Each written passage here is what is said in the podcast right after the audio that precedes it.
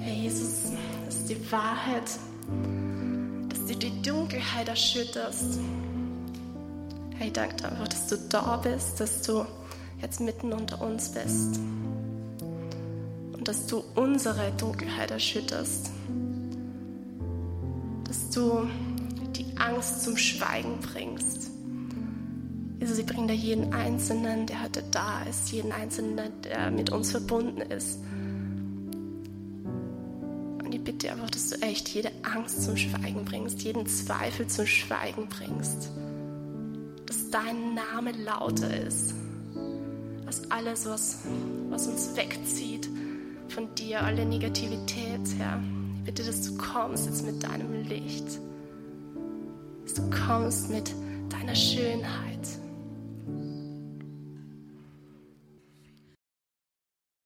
Ihr Lieben, alle dürfen sich hinsetzen, nur die Kinder nicht, dann auf geht's in die Kinderkirche. Alle Babys mit Mamis sind schon in der Babylounge und alle jungen Erwachsenen, 12 bis 16 Jahre, ihr dürft mit dem Team von Elüg einen Stock tiefer in die Dombuchhandlung und kommt nach der Message wieder zu uns zurück.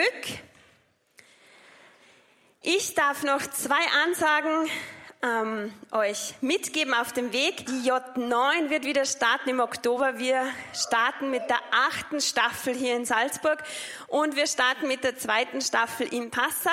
Und die Plätze für junge Burschen ab 18 Jahre bis 30 sind noch frei. Also wir haben sie noch freigehalten für die Burschen, für die Männer. Also wenn du hier im Saal bist und dir denkst, ach, vielleicht bist du jetzt das fünfte Mal darauf angesprochen worden, vielleicht ist es jetzt wirklich Zeit. Oder ähm, du bist am Stream dabei oder du kennst jemanden, dann sprich ihn vielleicht an. Also wir freuen uns, wenn du nach Salzburg oder nach Passau kommst. Und die dritte Ansage, wie ich vorher schon angekündigt habe, wenn du jetzt am Stream mit uns verbunden bist und dir denkst, ma, ich würde gerne mal nach Salzburg kommen, den Sunday Morning Live erleben, dann geh auf unsere Homepage oder schreibe eine E-Mail an gast.home-salzburg.com und dann kannst du auch ein Zimmer bei uns reservieren. Also ich werde dir dann zurückschreiben und genau, wir hoffen, dass wir dich dann begrüßen dürfen, auch hier im Saal mal persönlich kennenlernen. Jetzt darf ich den Christian zu uns oder zu mir auf die Bühne bitten.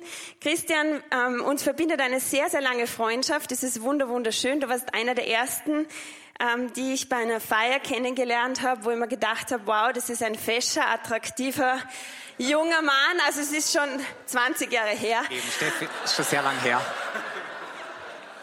Damals waren wir beide noch Single und haben mir gedacht, wow, ähm, so ein toller Mann, der den Weg mit Gott so straight geht, der ähm, ja jetzt innerhalb, also ich kenne ihn 20 Jahre und was du auf die Füße gestellt hast und was wir alles dir zu verdanken haben hier in Salzburg, aber auch Österreich und europaweit ist einfach immens. Du bist Vater von fünf Kindern. Einer ist eh heute mit, der Felix. Ähm, das ist eine wunderbare Frau, die Verena, die das alles mitträgt. Und danke dir, dass du heute über dieses Thema sprechen wirst und uns deine Prinzipien nur mal nahelegst. Danke sehr, liebe Steffi. Da werde ich ja fast rot. Das ist schlecht für die Kamera, aber ich glaube, es geht dann schon wieder. Ich mache total gerne Sport. Und früher, also da, wie du gesagt hast, Steffi, vor 20 Jahren habe ich noch mehr Sport gemacht als jetzt, weil mit fünf Kindern ist es oft schwieriger. Ähm, und das, was ich besonders gern mache, ist in die Berge gehen. Und letztes Jahr war es wieder mal so weit, dass ich auch eine größere Tour machen habe können. Das ist am Großglockner, am höchsten Berg von Österreich. Und wenn ich so eine Tour gehe, es war eine Skitour, ähm, dann ist es eigentlich ziemlich anstrengend, die ganze Geschichte. Man steht sehr früh auf, sehr früh heißt so halb zwei in der Nacht ungefähr, weil äh, Lockdown, die Hütten waren geschlossen, das heißt, es war eine Eintagesgeschichte von hier wegfahren und so und dann Bergtour, also Skitouren rauf und dann wieder runter und dann nach Haus fahren. Sehr anstrengend. Aber mir geht's so bei solchen Bergtouren, dass ich nachher eigentlich so richtig Energie habe innen. Dass mir das so getaugt hat, dass ich echt echt viel Kraft habe, auch wenn ich irgendwie müde bin und dann einmal schlafen gehen muss und so weiter. Was hat das jetzt mit unserem Thema heute zu tun? Ich kenne auch Konflikte. Und bei Konflikten ist es so, dass mich die auch extrem anstrengen. Ich weiß nicht, ob das wer von euch auch kennt, dass Konflikte einfach Energie rauben und ich bin fertiger nach einem hoffentlich ausgestandenen Konflikt, aber auch manche bleiben einfach auch stehen. Ich bin fertiger nach einem Konflikt oft als nach so einer Bergtour. Und deswegen ist es so wichtig, dass wir in dieser Serie Mental Health, also mentale Gesundheit, auch über Konflikte reden. Das möchte ich mit euch heute machen. Was ist denn überhaupt ein Konflikt? Ich habe den Duden befragt. Der Duden ähm, erklärt Sachen ganz gut. Und das möchte ich mit euch teilen. Da steht, durch das Aufeinanderprallen widerstreitender Auffassungen, Interessen oder Ähnlichem entstandene schwierige Situationen, die zum Zerwürfnis führen können. Zerwürfnis ist auch ein schönes Wort. Wer kennt dieses Wort noch, Zerwürfnis? Ja, ja, doch, ein paar, okay. Hm. Ich habe auch dieses Wort dann im Duden nachgeschaut, da steht gehobene Frage. Also ich habe schon ge äh, gehobene Sprache, so. Zerwürfnis, eine gehobene Sprache. Gut. Ähm, vier Punkte fallen mir in dieser Definition aus, auf. Und die vier Punkte finde ich wichtig. Also einerseits, es muss einmal unterschiedliche Meinungen geben. Wenn man der gleichen Meinung ist, na, dann wird man kaum Konflikte haben. Ist irgendwie logisch, oder? Das zweite ist, es ist schwierig. Also es ist eine schwierige Situation. Konflikte sind nie einfach. Das heißt, du kannst dich verabschieden von dem, dass du sagst, okay, also ich mag keine Konflikte und, und wenn schon Konflikte, dann nur einfache Konflikte. Ja? Konflikte hat immer was damit zu tun, dass es dich äh, betroffen macht, dass es wiegt sozusagen und dass es schwierig ist. Das dritte, dieses wunderschöne Wort Zerwürfnis. Ähm, Zerwürfnis wie gesagt, ich habe ja gesagt, das habe ich auch nachgeschaut, ist eine ernste Auseinandersetzung ähm, und das verursacht den Bruch einer zwischenmenschlichen Beziehung. Das heißt, in Konflikten geht es immer um Beziehung. Und deswegen ist es so wichtig, dass wir uns mit diesem Thema auseinandersetzen, weil so viel in unserem Leben ist Beziehung. Und dann gibt es aber ein kleines Wort, das mir wieder Hoffnung macht in dieser Definition die zum Zerwürfnis führen kann. Also, die Botschaft heute ist, Konflikte führen nicht immer zu Beziehungsabbruch. Konflikte, ganz im Gegenteil, können dir sogar helfen, eine Beziehung auf ein, auf ein besseres Fundament zu stellen. Also wenn das eine Brücke zueinander ist, dann ist, ist ein Konflikt etwas, was diese Brücke stärken kann. Also vielleicht ist erst so eine windschiefe Brücke und wenn ein, ein Lüftchen kommt, dann haut es gleich um. Und ein Konflikt kann etwas sein, wenn du da positiv rausgehst, dass du gestärkt bist, dass die Brücke zwischen den Personen, die diesen Konflikt haben, stärker wird.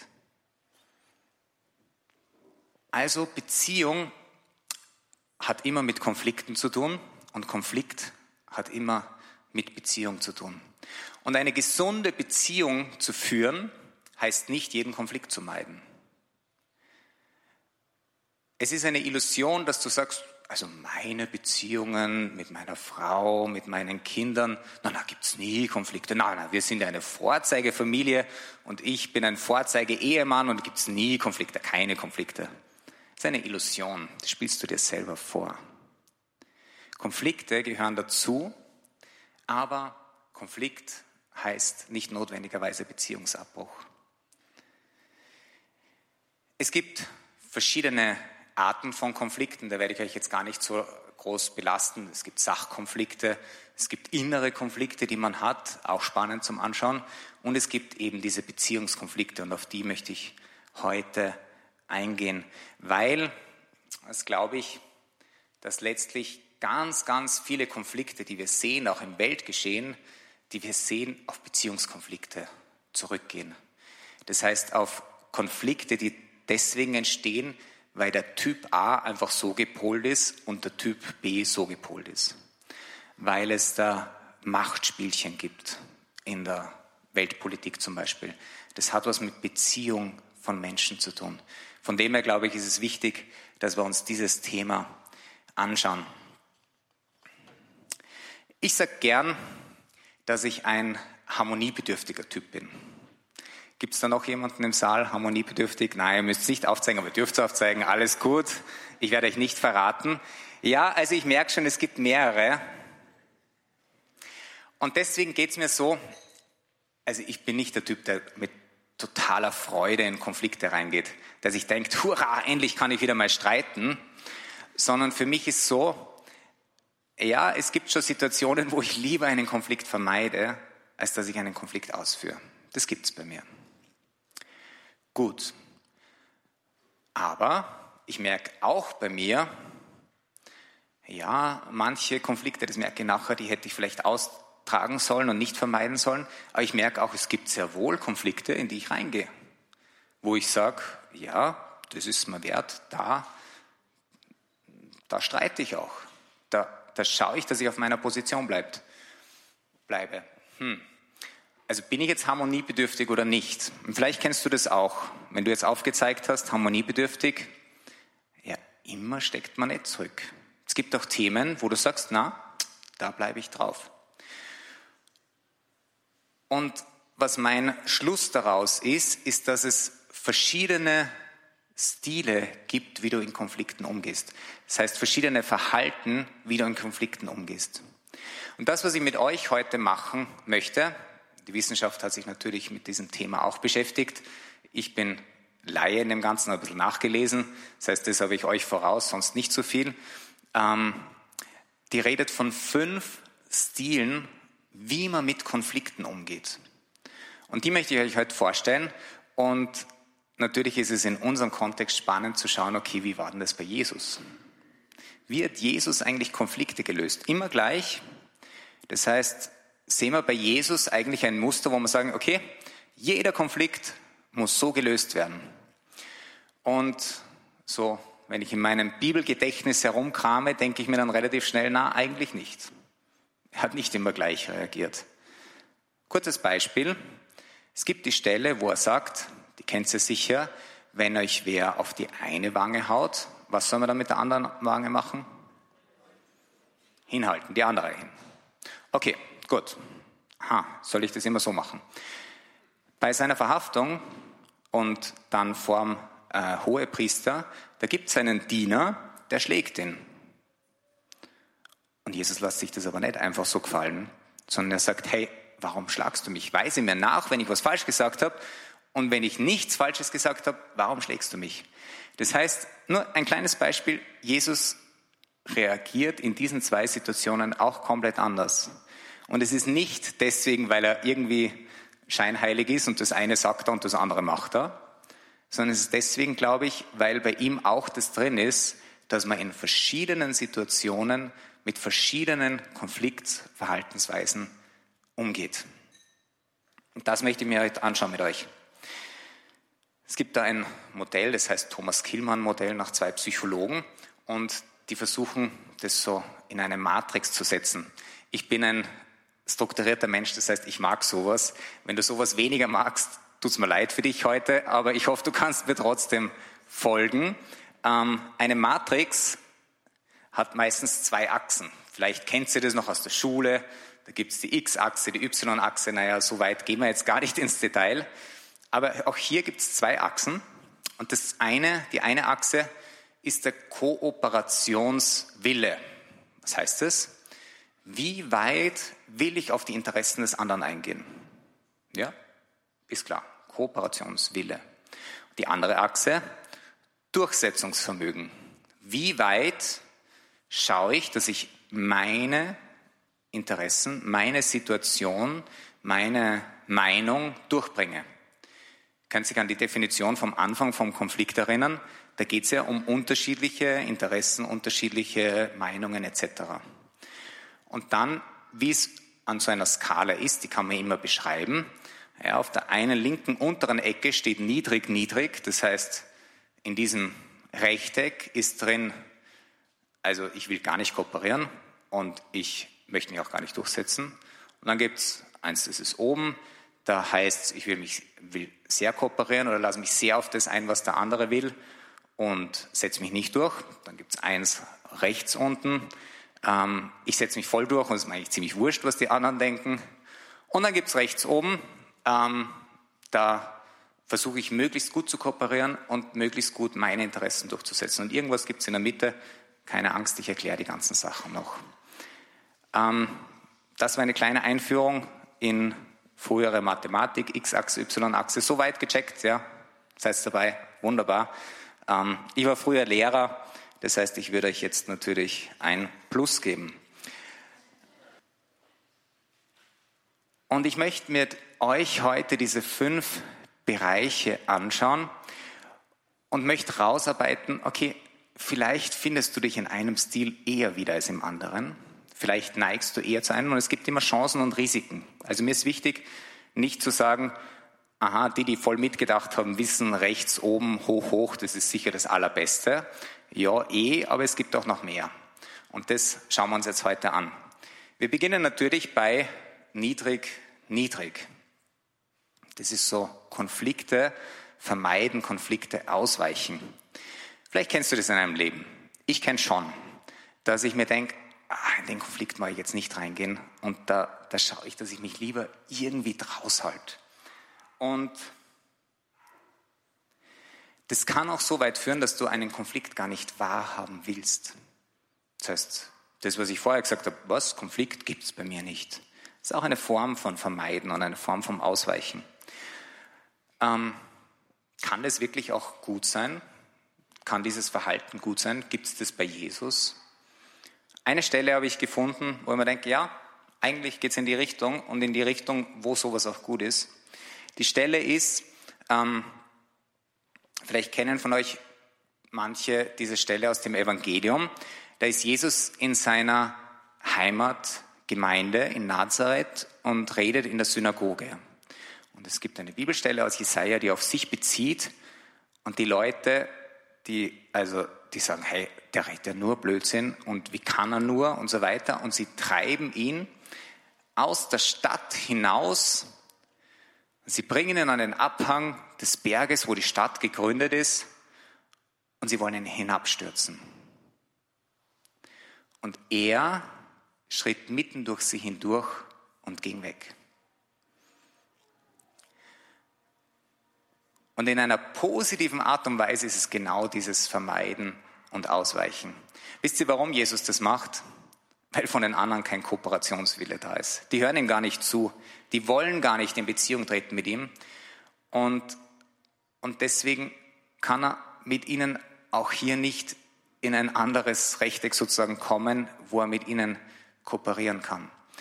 Und vielleicht gibt es in deinem Leben Situationen, wo du Konflikte hast, ähm, wo der andere gar kein Interesse an dir hat, wo es dem nur um Streiten geht und weißt du was, manchmal ist es besser, solche Konflikte einfach zu vermeiden, weil sie dich selber eigentlich nur belasten. Ein Beispiel ist, ähm, heutzutage wird, werden Meinungen viel mehr polarisiert und du liest irgendwas im Internet, wo wer zu was für einem Thema auch immer schreibt und du weißt, eigentlich würde es den überhaupt nicht interessieren, wenn ich dir irgendeine Antwort schreibe. Dann geh lieber nicht in den Konflikt rein. Ärger dich nicht über das, wenn du merkst, da passiert keine Beziehung, da kannst du keine Beziehung aufbauen. Aber es ist wahrscheinlich das Einzige, wo dieses Vermeiden und Ausweichen gut ist. Zweites Rechteck, Entgegenkommen und einseitige Akzeptanz. Das ist so viel, du stellst deine eigenen Interessen in den Hintergrund und, und schaust, dass du die Bedürfnisse des anderen erfüllst. Das klingt total christlich, oder? Also so richtig gut, nämlich so richtig demütig. Also ich nehme meins zurück und, und die Interessen des anderen dürfen groß werden. Und das ist jetzt ein bisschen provokativ, ich glaube, es ist eine Scheinheiligkeit oft dahinter. Nämlich das, dass ich es nicht will, für meine Interessen einzustehen. Und gleichzeitig ist aber auch in dieser Verhaltensweise was Wahres dran. Schauen wir wieder auf Jesus. Es ist die Geschichte seiner Kreuzigung. Ich habe eine Stelle aus dem Johannesevangelium. Sie lieferten Jesus aus, damit er gekreuzigt wurde. Sie übernahmen Jesus Und er selbst trug das Kreuz, also er tragt das Kreuz, er nimmt es einseitig auf. Jesus setzt sich nicht zur Wehr, also wenn man dieses Durchsetzungsvermögen nimmt, ist es scheinbar ganz auf Null. Ähm, und gleichzeitig lässt er sich ganz auf diese Situation ein und nimmt sie an. Wobei bei Jesus da passiert was Paradoxes. Wisst ihr was?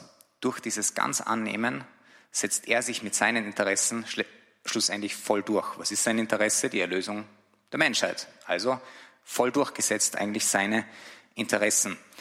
Also ihr seht dieses Zurückstellen der eigenen Interessen ist dann gut, wenn es einem höheren Ziel dient.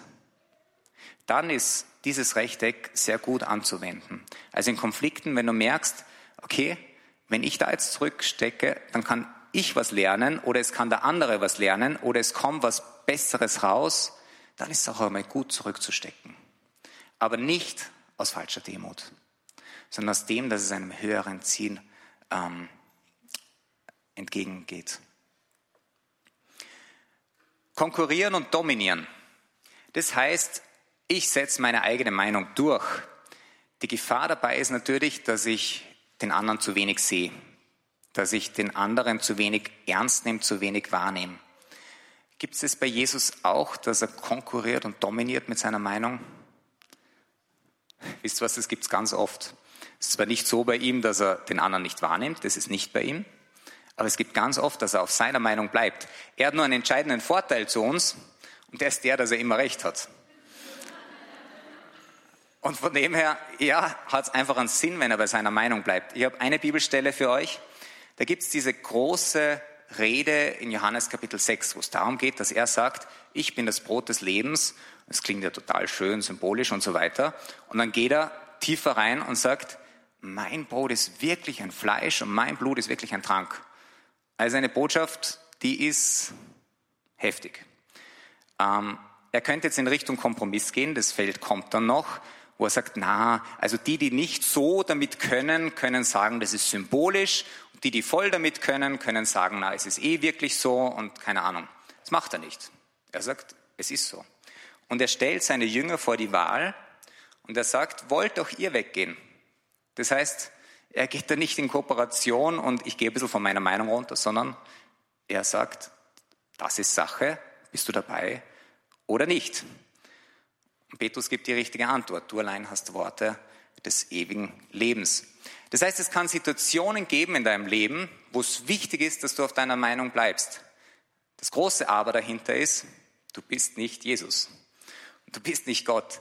Und es kann immer passieren, dass du dich in deiner Meinung täuscht.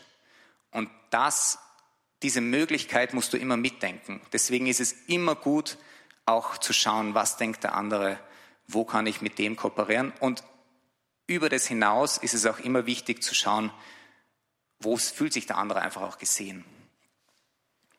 Das vierte kommt in der Mitte, Kompromisse. Kompromiss, das klingt auch total gut, ähm, weil man sich irgendwie trifft. Aber wir haben jetzt schon bei Jesus gesehen, okay, Kompromiss ist nicht immer so äh, ideal, wenn es um eine Meinung geht, die feststeht. Ähm, Kompromisse heißt, dass beide ein Stück weit nachgeben. Und es ist wichtig in Konflikten oft, dass beide ein Stück weit nachgeben. Es ist aber oft besser als nichts. Also ein Kompromiss ist oft nicht eine Win-Win-Situation, sondern es ist so eine, ja, passt eh Situation. Also auf Österreichisch passt eh. Ja, passt schon. Und passt schon ist oft nicht das, wo wir eigentlich wirklich hinwollen. Also von dem her Kompromisse sind wichtig. Ich habe überlegt, habe bei Jesus gesehen, eigentlich finde ich nicht wirklich einen Kompromiss, ähm, aber er gibt uns eine Anleitung, weil er weiß, dass in unserem Leben das immer wieder wichtig ist, Kompromisse zu schließen. Und da sagt er zum Beispiel, also wenn du deine Opfergabe zum Altar bringst, sprich für uns heute, wenn du in die Messe gehst und dir einfällt, dein Bruder hat was gegen dich, dann versuch dich mit ihm zu einigen. Und einigen, jetzt, da geht es so wie in einem Rechtsstreit, geht es dann weiter, wenn du auf dem Weg zum Gericht bist. Einigen hat ganz oft was mit Kompromiss zu tun. Und Kompromisse sind deswegen gut und wichtig, weil das, das beide ein Stück weit nachgeben, ein Weg der Versöhnung ist und ein Weg. Und es ist halt leider bei uns Menschen oft so wichtig, wo alle ihr Gesicht wahren können. Deswegen, ja, Kompromiss hat was für sich. Der letzte Punkt, zusammenarbeiten und integrieren. Ähm, zusammenarbeiten und integrieren, ihr seht besonders viel Kooperation, besonders viel Durchsetzungsvermögen, wunderbar, klingt super, ist auch super, aber es braucht viel, viel Zeit. Es braucht viel, viel Beziehung. Und Gott liebt es. Die ganze Bibel hindurch ist, was er mit Menschen macht, Zusammenarbeiten und Kooperation. Wie Jesus auf diese Welt kommt, Maria diese Stelle, Zusammenarbeiten und Kooperation. Er fragt sie. Er lässt sogar ihre Frage zu. Sie sagt, hey, wie soll denn das überhaupt passieren? Ja, er erklärt sie ihr. Bis sie sich darauf einlassen kann, bis sie ganz zusammenarbeiten und kooperieren kann. Das heißt, das ist eine Möglichkeit, einen Konflikt zu führen, wo du die wirklich zu einer Win-Win-Lösung führt. Gleichzeitig ist es einfach im Zwischenmenschlichen oft nicht immer möglich. Deswegen ist es nicht die einzige äh, Möglichkeit, Konflikte zu führen. Also ich habe euch fünf Konfliktstile gebracht, es mit Jesus in Beziehung gesetzt. Und die Frage ist, welcher Stil, welches Verhalten in einem Konflikt ist das Richtige? Und die Antwort darauf ist, jede Art hat seine Berechtigung. Es kommt auf die Situation drauf an. Und gute Konfliktfähigkeit, finde ich, heißt, je nach Situation sich gezielt für einen Konfliktstil zu entscheiden. Und ich weiß nicht, ob du das schon mal gemacht hast, wenn du einen Konflikt hast, dass du mal dich hinterfragt hast, okay, wie gehe ich da jetzt damit um? Ist mein Muster vielleicht immer sofort Flucht und ich lasse mich gar nicht auf den Konflikt ein? Ist mein Muster vielleicht immer sofort zu sagen, ja, ja, passt eh, also mach du und meins ist wurscht. Ist mein Muster vielleicht, dass ich sage, ja, Hauptsache meine Interessen gehen durch, alles andere ist mir wurscht. Und wenn du diese Muster hast, die gute Nachricht ist, du bist nicht darauf festgelegt. Es ist nicht so, dass du immer so reagieren musst, sondern du kannst dich einlassen auf das, was es heißt, ein Kind Gottes zu sein, nämlich in Freiheit zu leben und wenn du, wenn du es schaffst, bewusst zu wählen, welche, welches Verhalten du in einem Konflikt an den Tag legst, dann wird die emotionale Last eines Konfliktes wird weniger, weil du sie schneller abgeben kannst, weil du nicht Konflikten hinterher trauerst und immer noch nachtragst und immer noch denkst, ah, eigentlich hätte ich da irgendwie anders reingehen sollen. Je öfter dir das gelingt, desto besser wird es werden, diese emotionale Last, die ein Konflikt oft hat, zu tragen. Und desto mehr kannst du wirklich in der Freiheit der Kinder Gottes leben. Und das wünsche ich mir für uns. Beten wir am Ende gemeinsam. Ich möchte dich bitten, dass du uns hilfst, dass wir Konflikte sein lassen. Also dass sie sein dürfen. Herr, hilf uns, dass wir mit Konflikten so umgehen, wie es die Situation erfordert.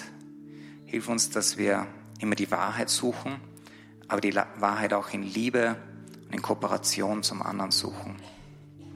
Hilf uns, dass wir immer mehr die Freiheit leben, die du uns als dein geliebtes Kind geschenkt hast. In Jesu Namen. Amen.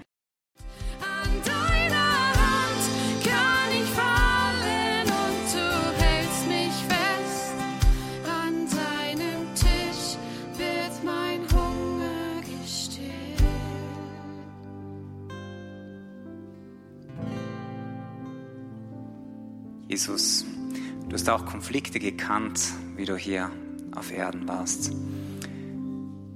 Hilf uns, dass wir mit Konflikten gut umgehen. Jesus, dir war immer wichtig, der andere Mensch, die Beziehung. Hilf uns, dass wir in Konflikten auch immer den anderen sehen.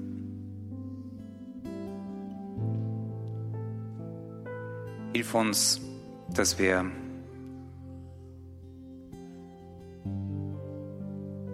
uns schauen, dass wir schauen, was, was hat das mit mir zu tun, wenn ich einen Konflikt mit einer anderen Person habe. Hilf uns Wunden, die wir haben, zu überführen und sie dir hinzulegen. Hilf uns zu unterscheiden, wo es wichtig ist, den Konflikt zu entgegenzugehen und da, wo es nicht wichtig ist.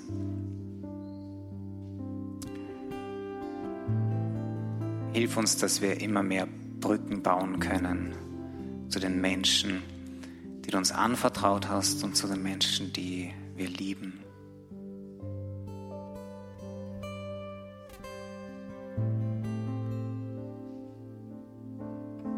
Und Jesus, die Konflikte, die wir nicht lösen können und die trotzdem auf unseren Schultern sind und uns belasten. Jesus, nimm du diese Konflikte. Ich übergebe sie dir jetzt, heute, hier. Nimm diese Last von unseren Schultern und lass uns dein, deine Last tragen, denn deine Last ist leicht, sagst du im Evangelium. Jesus, ich möchte mir helfen lassen von dir.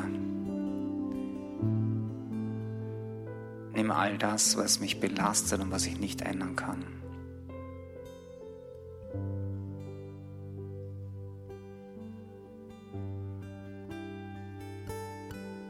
Jesus, bring Frieden, bring Ruhe in mein Herz.